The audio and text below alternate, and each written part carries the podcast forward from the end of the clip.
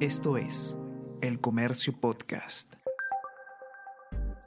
Buenos días, soy Gladys Pereira, periodista del Comercio, y estas son las noticias más importantes de hoy, martes 2 de noviembre se hace intolerable que Barranzuela siga en el gabinete. El ministro del Interior, Luis Barranzuela, organizó festejo en su casa el 31 de octubre por la noche, pese a la prohibición del Ejecutivo. Dijo que fue una reunión de trabajo, aunque hay videos que lo desmienten. Esto se suma al polémico legajo en la policía con 158 amonestaciones y haber sido el abogado de Vladimir Cerrón, Guido Bellido y el partido de gobierno Perú Libre. La primera ministra, Mirta Vázquez, adelantó que hoy tomará una decisión luego de calificar la respuesta que recibió ministro como inaceptable.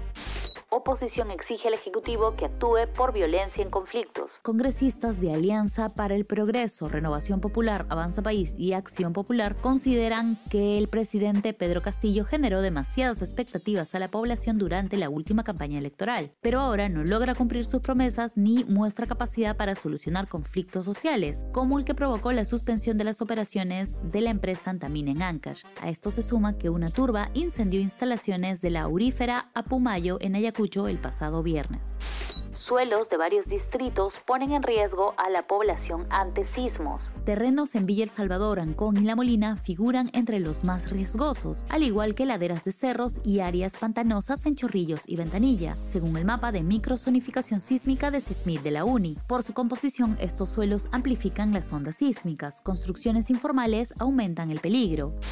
5 millones de muertes en menos de dos años. La pandemia de COVID-19 sobrepasó ayer los 5 millones de muertos en todo el mundo, menos de dos años después de que comenzara la crisis sanitaria. Estados Unidos, la Unión Europea, Gran Bretaña y Brasil, todos países o regiones de ingresos medios a altos, suponen un octavo de la población mundial, pero casi la mitad de las muertes reportadas. Estados Unidos ha registrado más fallecimientos que ningún otro país. Diego Elías se ubica entre los cinco mejores del ranking mundial de squash. Después de ocho años en el circuito internacional, el peruano Diego Elías pegó el salto al quinto puesto del ranking mundial de squash. El deportista de 24 años, medalla de oro en los Juegos Panamericanos de Lima 2019, es el primer peruano en ingresar al top 5 de este ranking.